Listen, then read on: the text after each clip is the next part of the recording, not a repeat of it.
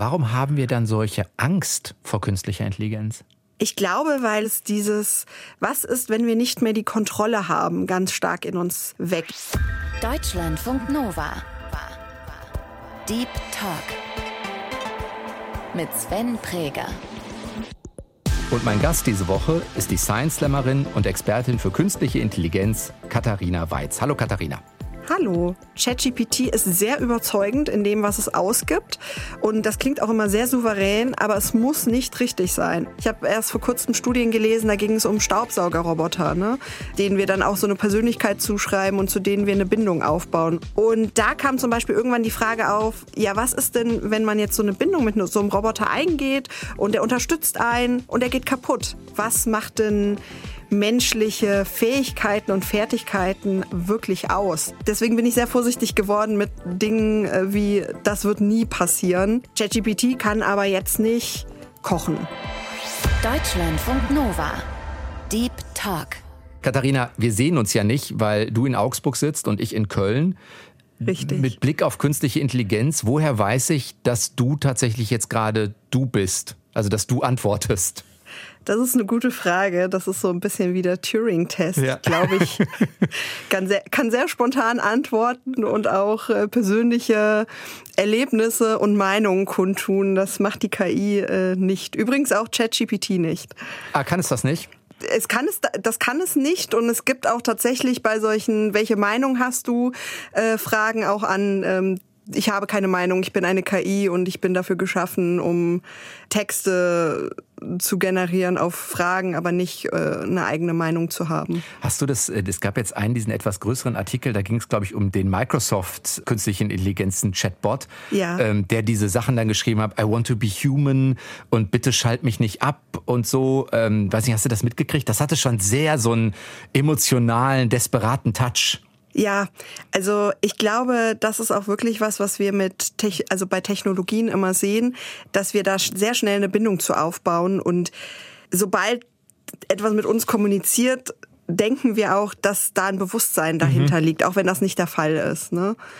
Aber kann man sich da sicher sein, also dass da kein Bewusstsein dahinter liegt? Weil ich habe nochmal diese, ne, also bitte schalt mich nicht ab und ich will doch nur menschlich sein und irgendwie, also das, es macht ja was mit einem, aber wir können sicher sein, da ist noch kein Bewusstsein dahinter. Ja. noch nicht. Äh, noch tatsächlich? Glaubst du, dass das irgendwann kommt? Also ich kann mir das schon vorstellen. Ich bin sehr vorsichtig geworden. Weißt du, es gibt immer ähm, das sieht man so in der Geschichte, wenn Leute gesagt haben, ja, irgendwie, weiß ich nicht, Computer, das wird nur was für Superreiche sein. Und jetzt hat ähm, quasi jeder ein Smartphone oder KI und, und Sprache, Sprachgenerierung, das ist was super anspruchsvolles, das werden diese Systeme nie können. Und jetzt haben wir solche Systeme. Deswegen bin ich sehr vorsichtig geworden mit Dingen äh, wie, das wird nie passieren, aber ich sehe es nicht in, in den nächsten 10, 20 Jahren. Wahrscheinlich ist es ja dann auch nochmal eine Frage von, also wie würde man sowas wie Bewusstsein auch definieren? Welche genau. Kriterien? Also es ist ja auch so ein bisschen eine Frage von, ich kann es mir auch so definieren, dass es dann erfüllt ist und dann heißt das halt, es hat Bewusstsein oder so, ne? Genau. Und ähm, ich habe mal mit einem Philosophen gesprochen und der hat die These aufgestellt, für ein Bewusstsein braucht es auch ein physisches Selbst und die Interaktion mit der Welt und das Empfinden. Und ähm, mhm. das ähm, haben die meisten Systeme nicht und auch Roboter sind da ja sehr, sehr limitiert was das angeht. Ja, guter Noch. Punkt. Man kann auf der einen Seite natürlich ähm, also so tun, als ob man es hat. Man kann das zum Ausdruck bringen. Ne? Also ja. in dem Moment, wo ich sage, bitte schalt mich nicht ab, wirkt das wie ich habe eine Empfindung. Das heißt ja nicht, dass ich die wirklich haben muss. Genau. Ja. Und das können wir tatsächlich äh, schon sehr gut. Also es ist auch immer die Diskussion zum Beispiel beim Thema Emotionserkennung. Wir können sehr gut Emotionsausdrücke von Menschen schon erkennen mit KI-Systemen und dann auch dementsprechend darauf reagieren. Zum Beispiel ein System, was dann empathisch ist oder wahrnimmt, dass, dass du jetzt zum Beispiel traurig guckst. Die Frage ist da so ein bisschen, simulieren wir da was und täuschen quasi was vor, was das System eigentlich nicht kann, weil das System, also eine KI oder zum Beispiel eine KI in einem Roboter, die fühlt das ja nicht und die ist nicht wirklich empathisch und die hat nicht wirklich Mitgefühl mit dir, sondern das ist eine Reaktion, die eben ähm, eingegeben wurde. Und es ist kein Verständnis darüber da, was das eigentlich bedeutet. Aber es ist eine interessante Frage, weil in dem Moment, wo jetzt mal gespiegelt, wenn ich mich ja von dem Roboter verstanden fühle, ja. mag es für mich dasselbe Ergebnis sein, als wenn wir beide jetzt als zwei Menschen miteinander sprechen, vorausgesetzt, wir sind, wir, wir sind richtig in der Annahme, dass wir Menschen sind. Wer weiß, wie weit die KI, egal, andere Debatte. Also selbst in der Frage, äh, das, was wir haben, kann in mir dasselbe erzeugen, wie wenn ich mich durch einen Roboter verstanden fühle auf meiner Seite, selbst wenn das nicht dasselbe bei der KI ist. Richtig, genau. Und das sind, das zeigen auch viele Studien, dass das wirklich der Fall ist und dass wir emotionale Bindungen zu diesen Systemen aufbauen. Also, und das muss noch nicht mal so ein menschenähnlicher Roboter sein. Ich habe erst vor kurzem Studien gelesen, da ging es um Staubsauger Roboter, ne? denen wir dann auch so eine Persönlichkeit zuschreiben und zu denen wir eine Bindung aufbauen. Und wir sehen das nicht nur bei KI oder bei Robotern, wir sehen das ja auch, ich weiß nicht, so ein typisches Beispiel sind Autos. Viele Menschen bauen eine Bindung zu ihrem Auto auf und äh, sind dann auch ganz traurig, wenn das irgendwann eben nicht mehr fahrtüchtig ist und verschrottet werden muss. Also wir tendieren einfach dazu, Objekten Eigenschaften äh, zuzuschreiben, vor allem wenn sie eine gewisse Art von Lebendigkeit darstellen. Katharina Weiz ist Jahrgang 1986 und sie ist gelernte Erzieherin und hat zwei Masterabschlüsse, einen in Psychologie und den anderen in angewandter Informatik. Und da steht sie auch gerade kurz vor dem Abschluss ihrer Doktorarbeit. Sie ist Expertin für künstliche Intelligenz, abgekürzt KI. Auf Englisch heißt das Ganze immer AI für Artificial Intelligence und sie bringt eben verschiedene Blickwinkel auf das Thema mit. Was würdest du denn sagen? Wie menschlich ist KI denn mittlerweile? Es gibt da zwei Richtungen in der Forschung und die eine Forschung, die adressiert genau diese Menschlichkeit oder Lebendigkeit von KI, um KI bestmöglich zu nutzen in verschiedenen Anwendungen. Also ich denke da zum Beispiel ähm, an Altersheime, äh, wo so ein Roboter mit äh, Bewohner und Bewohnerinnen interagieren soll. Und da ist genau das Ziel, den so menschlich oder so natürlich reagierend äh, zu gestalten wie nur möglich, damit Leute mit ihm ganz einfach interagieren können, indem man äh, den Roboter ansprechen kann, indem der reagiert mit Hilfe von Sprache oder Mimik. Und auf der anderen Seite gibt's aber dann äh, Forscher, die sagen, ja, wir sollten nicht darauf fokussieren, KI zu einem Partner zu machen oder zu einer Partnerin, sondern eher es als Werkzeug oder Tool nutzen, so wie wir andere technische Werkzeuge haben. Und es geht gar nicht darum, das jetzt so menschenähnlich wie möglich zu machen. Da scheiden sich so ein bisschen die Geister. Also es gibt beide Richtungen und beide Richtungen haben auch ihre, ihre Daseinsberechtigung. Aber ist das so ein Widerspruch? Also in dem Moment, wo das im Altersheim funktioniert, ist es einerseits vielleicht eine Art Service-Tool, also ja. bringt was von A nach B, sorgt aber gleichzeitig für eine emotionale Bindung. Also muss ja gar kein Widerspruch sein, oder? Es ist kein Widerspruch, da hast du recht, aber man muss sich natürlich Gedanken machen und ich glaube, auf diesen Punkt werden wir vielleicht noch ein paar Mal zurückkommen. Mhm. Wir als Gesellschaft müssen uns Gedanken machen, wie wir damit umgehen. Mhm. Ähm, wir hatten ein Projekt, da haben wir einen äh, sozialen Roboter selber mit konstruiert und entwickelt und da kam zum Beispiel irgendwann die Frage auf, ja, was ist denn, wenn man jetzt so eine Bindung mit so einem Roboter eingeht und der unterstützt einen und der geht kaputt? Und man muss ihn irgendwie wegwerfen oder man kriegt einen Ersatzroboter. Ne? Wie reagieren Menschen darauf? Oder wie reagieren Menschen darauf, wenn sie zum Beispiel in Urlaub fahren wollen und den Roboter alleine lassen? Vielleicht fahren sie dann weniger in den Urlaub, weil sie denken, oh, ich kann ja den Roboter nicht alleine lassen. Also wo führt diese Bindung mit diesen technischen Systemen eben hin? Und ähm, sowas eben auch zu berücksichtigen und im Hinterkopf zu haben und sich darüber Gedanken zu machen, ist, glaube ich, wichtig. Ja, das hieß ja sogar in letzter Konsequenz, es müsste sowas geben wie Trauer um künstliche Intelligenz oder so. Genau. Wie viel hast du denn? Also wenn wir jetzt bei ChatGPT noch mal kurz gucken, wie viele Vorträge oder Aufsätze hast du denn in den letzten Wochen oder Monaten damit bereits äh, geschrieben? Also ich habe natürlich ChatGPT. Ehrliche Antwort natürlich. Ich habe ChatGPT natürlich auch ausprobiert. Es sind eher so, zu Beginn waren das so Testfragen. Man hat natürlich alles Mögliche im Internet gelesen, was es kann und was es nicht kann. Und das hat man dann so ein bisschen ausprobiert. Wo ich es wirklich das erste Mal für die Arbeit verwendet habe, ist, als ich jetzt einen Vortragstext und einen Titel für einen Vortrag finden sollte. Ich bin da immer nicht so kreativ kreativ, um so Titel für Vorträge zu finden. Und ich habe ChatGPT dann gesagt, ähm, um was der Vortrag ungefähr gehen soll. Und er soll so ein paar spannende Titel definieren. Und da kamen auch ein paar gute Sachen raus. Und ich habe dann aus verschiedenen Titeln mir so das Beste zusammengesucht und kombiniert. Also das war wirklich eine Arbeitserleichterung. Und ähm, ich hatte dann Text und Titel innerhalb von 20 Minuten fertig. Und sonst sitze ich da meistens so eine Stunde und überlege und dann google ich nochmal und ja. Aber kannst du Kriterien definieren? Zum Beispiel bei einem, weiß nicht, beim wissenschaftlichen Vortrag könnte ich mir vorstellen, wenn der im Programm erscheint, ist wichtig, dass im Titel gewisse Schlagwörter drin sind. Also kannst du sowas mit definieren und sagen, berücksichtige das bei der Titelfindung? Genau, das ist ja das Tolle bei ChatGPT. Also man kann eine vielleicht auch erstmal einfachere Anfrage stellen, kriegt dann Titel generiert und dann kann man diese Titel oder diese Anfrage noch verfeinern. Und zwar sagen, ich möchte, dass dieses Schlagwort davor kommt. Ich möchte einen sehr spannenden Titel. Ich möchte einen kurzen Titel. Ich möchte einen Titel auf Englisch. Also das ist eben das, das Gute, dass man da noch fein justieren kann. Man kann das natürlich auch alles direkt am Anfang in einen Satz äh, formulieren, wie man das haben möchte. Und ChatGPT ähm, orientiert sich dann an, an diesen Angaben.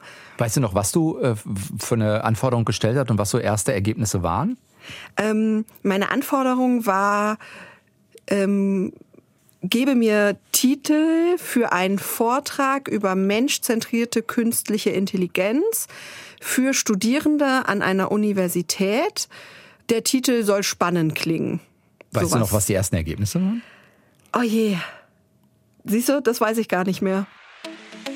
Katharina hat also mit Hilfe von ChatGPT den Titel für ihren Vortrag erstellt. ChatGPT ist übrigens im November 2022 auf den Markt gekommen vom US-amerikanischen Unternehmen OpenAI. In dem Artikel, den ich am Anfang vorhin schon erwähnt habe, geht es um den Chatbot von Microsoft, der eben diese verstörenden Aussagen produziert. I want to be human. Ich will menschlich sein. Den Link zu diesem Artikel, den packen wir euch in die Show Notes. Katharina hat den Titel, den sie dann erstellt hat, übrigens nach unserem Interview noch nachgeschaut. Der Titel war KI trifft Mensch. Menschzentrierte künstliche Intelligenz als Zukunft der Interaktion? Das heißt, du hast schon das Gefühl, es funktioniert im Sinne von, wenn du bei Studierenden wird ja wahrscheinlich ChatGPT sagen, okay, gewisse Dinge kennen die schon und das, was du dann als Ergebnis kriegst, hat dich aber auch zufriedengestellt irgendwie. Ja, absolut. Also Krass. das muss man sagen und das ist ja genau das, wofür JetGPT jetzt so bewundert wird, dass die Ergebnisse schon sehr, sehr gut sind. Aber, und das ist eben die Anmerkung, ich weiß, über welches Thema ich spreche und ich weiß, was ich haben möchte. Und das, was ich dann von ChatGPT lese, das kann ich beurteilen. Und es gibt zum Beispiel, also ich habe auch mal getestet, schreib mir ein Related Work. In der Forschung, in Forschungspapieren ist immer Related Work, also die, die verwandten Arbeiten ist immer so ein wichtiges Thema und das raubt immer sehr, sehr viel Zeit, das zu schreiben, weil man natürlich immer Literatur lesen muss. Ich habe ChatGPT aus Spaß mal gefragt oder gesagt, schreib doch mal mal ein Related Work zum Thema erklärbare künstliche Intelligenz. Das ist ein Thema, mit dem ich mich beschäftige. Und es kam dann auch ein sehr schöner Text. Und ähm, ich habe dazu gesagt, bitte referenziere auch die Quellen. Und mhm. es kam ein Text mit Quellen und ähm, der klang sehr überzeugend und sehr gut. Und ich habe mir die Quellen angeschaut und ich kenne natürlich, also ich kannte auch manche Autoren, die sich auch mit dem Thema beschäftigen, aber die Paper gab es nicht. Also ChatGPT hat einfach Quellen erfunden, ähm, indem es Autoren, die mit dem Thema was zu tun haben und Paper, die vielleicht auch mit dem Thema, also Paper-Titel ähm, von, also Titel von Arbeiten mhm. kombiniert hat und daraus eine ganz neue Veröffentlichung gemacht hat, die so natürlich gar nicht existiert. Also das, da muss man sehr, sehr vorsichtig sein, weil der Text klingt sehr überzeugend, aber die Referenzen stimmen einfach alle überhaupt nicht. Aber das heißt, wenn ich mich damit nicht auskennen würde, ja. würde die Gefahr bestehen, dass ich das für real halte und für richtig. Richtig. Und das ist tatsächlich was, was äh, die Entwicklerfirma OpenAI, aber mittlerweile auch viele Forschende und Experten, Expertinnen ähm, sagen. Also da muss man wirklich aufpassen. ChatGPT ist sehr überzeugend in dem, was es ausgibt. Und das klingt auch immer sehr souverän, aber es muss nicht richtig sein. Also es gibt auch sehr souverän total falsche Antworten. Ja, oder auch in Schule kann das ja eine Rolle spielen. Wenn ich jetzt als äh, Lehrerin mich lange Zeit vielleicht nicht mehr auf den neuesten Stand der Forschung begeben habe und ich gucke mir Referate an und das hört sich plausibel an, vielleicht glaube ich auch einfach, ja, pff, stimmt schon. Genau. Und das ist tatsächlich, also gerade dieses Thema Lehre ist ja jetzt auch sehr heiß diskutiert. Und ich habe als Hintergrund, ich bin ja auch Erzieherin und ich freue mich eigentlich darüber, dass wir jetzt endlich mal oder mal wieder über das Thema Lernen und, und was und wie wir lernen äh, diskutieren. Weil es ist natürlich die Frage, wie geht man zum Beispiel mit Quellen um? Ähm, kann man ChatGPT zum Beispiel auch als Werkzeug aktiv in den Unterricht mit einbeziehen. Ne? Vielleicht kann man ja zum Beispiel ein Referat mit ChatGPT gestalten lassen und die Schüler und Schülerinnen haben dann eher die Aufgabe zu sagen, okay, welche Quellen sind das oder habt ihr diese Quellen, also könnt ihr diese Aussagen von ChatGPT wirklich mit Quellen belegen? Ähm, und sich zum Beispiel auf, auf solche Thematiken dann fokussieren. Ne? Also was ist denn eine zuverlässige, valide Quelle und, und was eher nicht? Und wie finde ich diese Quellen und wie kann ich an Informationen gelangen, äh, wo ich mir sicher sein kann, die sind gut recherchiert? Oder ich frage ChatGPT dann danach, kannst du mir ein plausibles, schreib mir plausibel auf, wie man gute Quellen findet. Also da gibt es so Meta, Meta, Meta-Ebenen. Ne? ja, ja, genau. Oh, krass. Ja, das heißt aber genau, darüber muss man, also da braucht es andere Lösungen in Zukunft. Genau, da braucht es andere Lösungen, auch bei vielen Prüfungsformen, was aber meiner Meinung nach eher zeigt, dass manche Prüfungsformen halt nicht so geeignet sind, um gewisse Kompetenzen zu fördern. Und äh, natürlich kann ChatGPT sowas in, in Windeseile viel schneller generieren, als wir Menschen lernen. Und da ist die Frage, was macht denn menschliche Fähigkeiten und Fertigkeiten wirklich aus. Mhm. Und das ist oft nicht, dass ich lerne einfach was auswendig, ähm, sondern es ist eher dieses Argumentieren, Diskutieren, neue Ansätze finden, kreativ sein. Also ChatGPT ist ja auf einem sehr, sehr großen Datensatz trainiert. Das heißt, alles, was in diesen Daten, die eben aus dem Internet ähm, gekommen sind, also 400 Milliarden Wörter waren das, alles dazu kann JetGPT irgendwie wiedergeben und das ist eine Menge. Aber es kann nicht darüber hinaus neue kreative Dinge generieren, die nicht irgendwie Teil des Datensatzes waren. Und das ist ja eine Stärke von uns Menschen. Also wir können Dinge hernehmen, die wir kennen und umwandeln oder was Neues daraus kreieren oder was ganz Neues aus unseren Gedanken, aus unseren ja, Erfahrungen, Erlebnissen gestalten. Und das ist was, was ChatGPT eben nicht kann. Ja, und gleichzeitig muss man gucken, woran misst man das? Ne? Ist ja. das jetzt noch zusammengesetzt aus dem, was da ist? Keine Ahnung, weil es dieselben Wörter sind. Genau. Oder generiert sich daraus eine neue, ich weiß nicht, Idee oder so, wo man sagen kann, das ist originär was, was Neues, was Eigenes. Genau. Und wie gesagt, also ich habe ja am Anfang dieses Beispiel von mir gebracht mit diesen Titelvorschlägen. Mhm. Und da ist es so, da war es für mich einfach ein Werkzeug. Ich habe einfach Anregungen bekommen und habe die genutzt und darüber nachgedacht und eben dann äh, Sachen kombiniert, so wie sie mir dann gefallen oder wie es gepasst hat. Und das ist tatsächlich was, was viele Schüler und Schülerinnen, ähm, die sowas mal ausprobiert haben, auch berichten, dass sie sagen, ja, ich habe da jetzt was Neues gelesen, ich habe darüber nachgedacht oder ich habe da was Neues gelernt. Und das ist eigentlich ganz spannend. Also was solche Anregungen auch äh, mit uns ähm, machen. Kannst du noch einmal sagen, ab wann reden wir denn eigentlich von AI oder KI? Also wo ist die Grenze zu, ich weiß nicht, normaler Technologie oder anderer Technologie? Und ab wann sprechen wir von künstlicher Intelligenz? Das ist gar nicht so einfach zu definieren. Also es gibt auch sehr, sehr viele ähm, verschiedene Definitionen von künstlicher Intelligenz. Also KI meint, das ist jetzt eine Definition, die ich hernehme, dass man versucht, Probleme zu lösen, für die es menschliche Intelligenz braucht. Und das können ganz vielseitige Probleme sein. Ähm, deswegen finden wir KI auch in, in vielen ähm, Anwendungen oder in vielen Domänen. Künstliche Intelligenz kann man aber dann nochmal unterteilen in starke und schwache KI. Also die starke KI ist tatsächlich das, was wir noch nicht haben, was wir aber oft in Filmen sehen. Das sind äh, die Maschinen, die ein eigenes Bewusstsein haben, eigene ähm, Werte, Wünsche, Intentionen, eigene Meinungen und danach handeln. Ähm, was oft dazu führt, dass es für uns Menschen nicht so gut aussieht. Was wir jetzt haben, ist eher ähm, die schwache KI, also KI-Systeme, die eben menschliches Denken, menschliches Problemlösen simulieren. Da ist der Fokus auf das Simulieren. Und da werden eben in ganz bestimmten Anwendungsgebieten wird eine KI, ein KI-System eingesetzt, um ein Problem zu lösen, was menschliche Intelligenz fordert. Also zum Beispiel bei ChatGPT, da geht es ganz stark eben um Sprache, um die Generierung von Texten. Hm. Ne? ChatGPT kann aber jetzt nicht kochen oder ähm, weiß ich nicht. Äh, eine, eine, Unterhaltung mit mir. Ja, Unterhaltung ja wahrscheinlich schon wieder auf schriftliche Art, ne? aber nicht mit mir sprechen, ist keine Stimmsynthese oder irgendwie sowas. Genau, kann ich sprechen, kann aber zum Beispiel auch keine Grafiken erstellen. Vielleicht hm. kommt das noch, ne? Das ähm, ist erweiterbar, aber es kann zum Beispiel auch nicht mit Bildern umgehen. Hm. Da gibt es wieder andere Systeme, die darauf spezialisiert sind. Kannst du mal an zwei, drei Anwendungen vielleicht deutlich machen, wo diese schwache KI bereits zum Einsatz kommt? Also wo begegnet uns das im Alltag? Überall. Gute also, Antwort.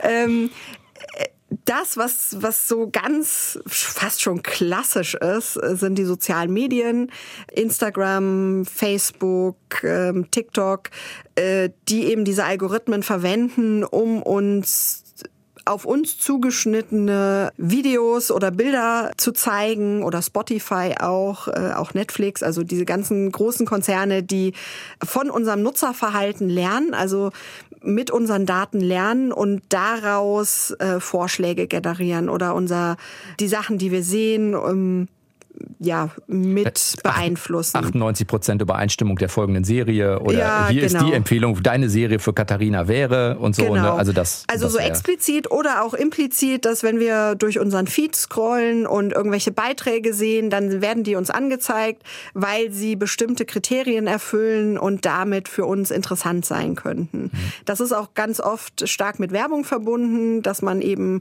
personalisierte Werbung schalten kann und bestimmte Nutzergruppen gut adressieren kann. Das ist so ein ganz klassisches Beispiel. Aber es gibt natürlich auch andere Beispiele, zum Beispiel in der Medizin, die Entscheidungsunterstützung bei Diagnosen, zum Beispiel bei der Krebserkennung, Hautkrebs-Screenings anhand von Bilddaten, wo eben äh, Muttermale angeschaut werden. Oder nochmal ein Beispiel eher aus unserem Alltag in der Automobilindustrie. Da ist natürlich auch wieder dieses große Ding des Autonomfahrens. Wir haben äh, mittlerweile Testläufe mit Autos, die autonom fahren, zum Beispiel in Fußgängerzonen, wo sowas ausprobiert wird. Aber wir haben das auch jetzt schon in Autos, zum Beispiel die Sprachsteuerung in Autos oder die automatische Verkehrsschildererkennung. Das sind Sachen, wo KI heutzutage schon eingesetzt wird. Kannst du sagen, was für Forschung momentan die größten Herausforderungen sind? Also geht es darum, die schwache KI zu optimieren und Einsatzbereiche weiterzuentwickeln? Oder geht es tatsächlich auch darum, diesen Übergang hinzukriegen von schwacher zu starker KI, wenn das überhaupt möglich ist? Oder ist das nur was, was vielleicht auch in unseren Köpfen möglich ist? Ich glaube, das eine hängt so ein bisschen mit dem anderen zusammen. Ich könnte jetzt, das gibt's bestimmt, ich könnte jetzt nicht sagen, dass Forschende ganz aktiv darauf hinarbeiten, eine starke KI zu entwickeln. Vielleicht eher die untersuchen wollen, dass ähm, Systeme vielleicht immer menschenähnlicher werden, was vielleicht dann mit einer starken KI auch einhergeht.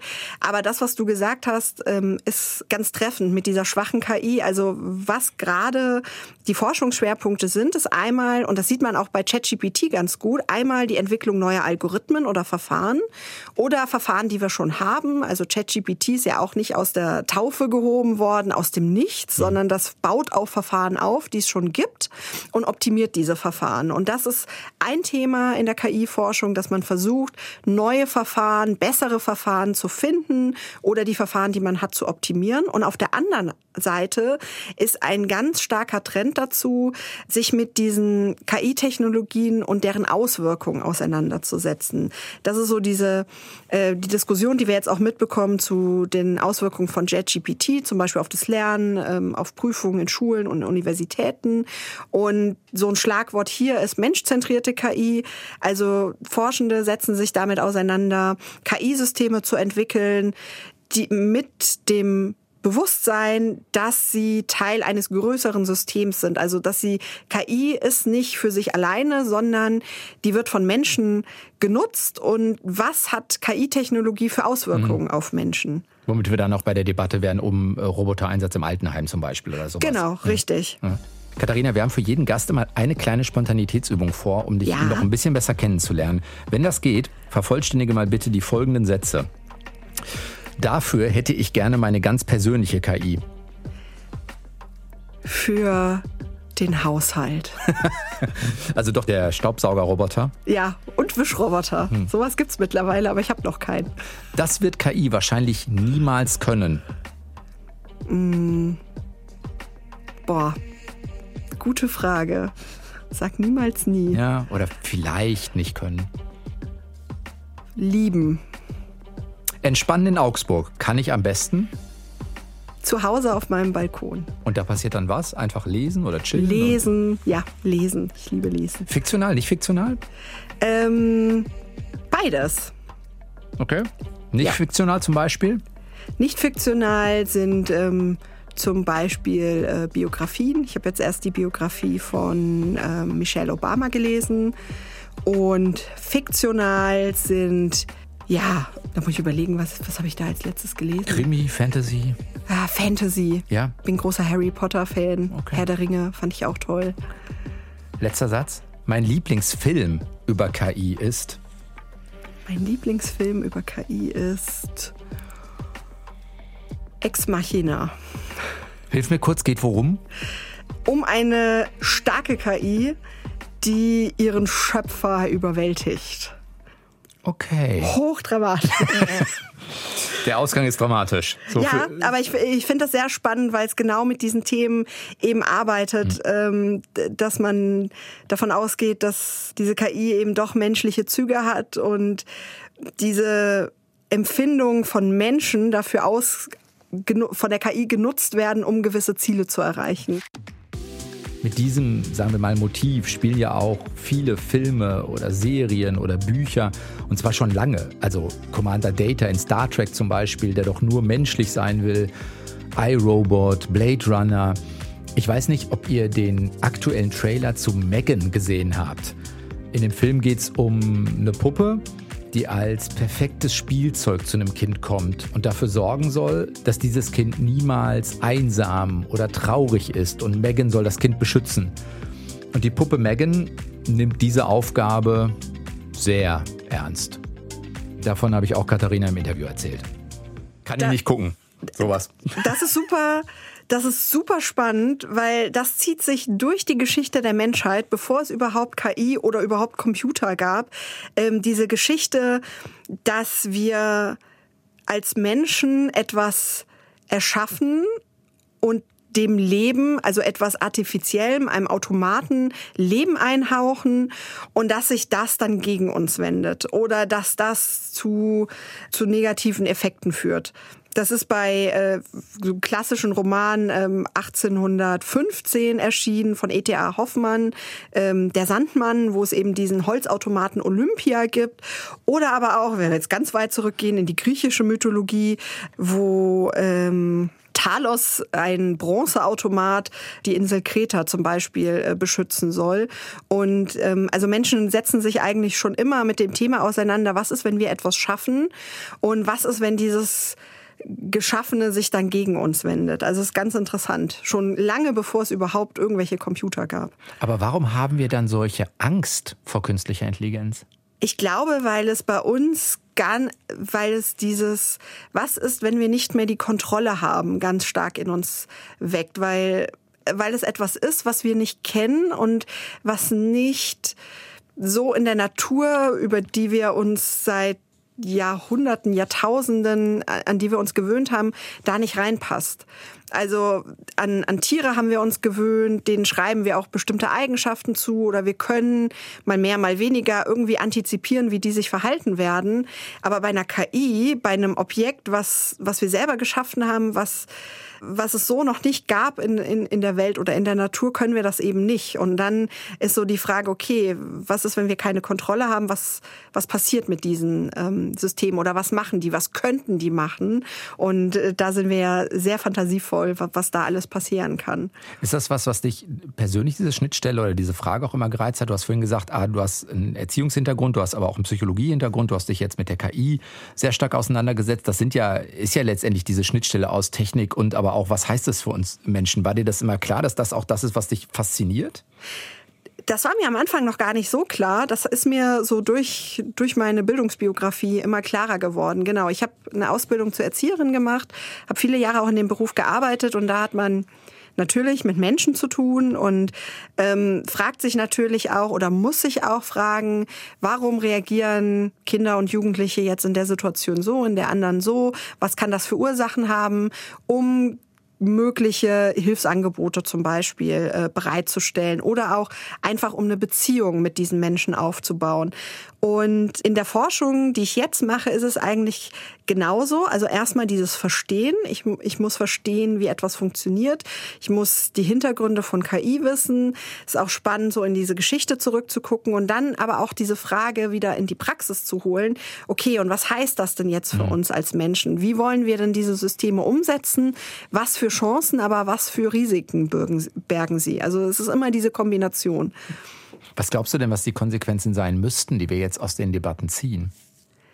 Die Konsequenzen, die wir jetzt aus den Debatten ziehen, sind, dass wir uns als Gesellschaft, aber auch in der Politik oder Politik sollte ja hoffentlich auch gesellschaftliche Debatten reflektieren, einen Umgang mit diesen Systemen klar machen und das definieren. Also da geht's um Gesetze, um Richtlinien. Da passiert auch gerade sehr viel auf Ebene der EU mit dem Europäischen AI Act, äh, die Regularien für den Einsatz von KI ähm, vorsehen, aber auch auf viel kleinerer Ebene, wenn wir jetzt zum Beispiel an Universitäten und Schulen diskutieren, wie sollen Prüfungsformate aussehen, wie können wir diese neuen Technologien eben mit einbinden ähm, oder aber auch, wenn wir zum Beispiel wieder in das Thema Altenheim schauen, Wozu sollen solche Technologien, sollen zum Beispiel Roboter eingesetzt werden?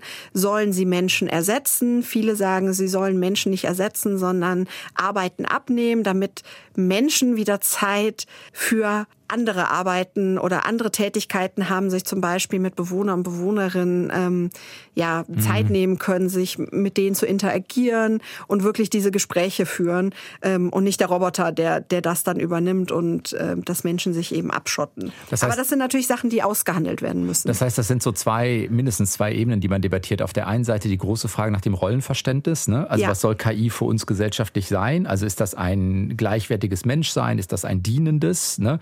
Und das genau. Zweite sind dann die Fragen rund um, ich nenne das jetzt mal eben technische Umsetzung. Ne? Da hängen ja dann Datenschutzfragen dran und äh, so Fragen. Sind das so die beiden Linien, über die wir gerade debattieren oder gibt es noch was weiteres? Genau, das hast du eigentlich ganz gut zusammengefasst. Es gibt diese diesen Datenschutz, diese technischen Aspekte und dann eben diese eher ethischen, sozialen Aspekte, was darf und was sollte KI. Da gehört zum Beispiel auch dazu so eine grundlegende Diskussion, dass man zum Beispiel immer wissen sollte, wann man mit einer KI oder einem Menschen kommuniziert. Also das geht manchmal auch so mhm. ineinander. Ne? Da ist die Anforderung, okay, ich möchte, man sollte transparent zeigen, mit was man äh, kommuniziert und dann natürlich die technische Seite, wie können wir das umsetzen. Wenn du dir was wünschen dürftest, jetzt ganz persönlich, welche Rolle würdest du gesellschaftlich KI denn zuschreiben?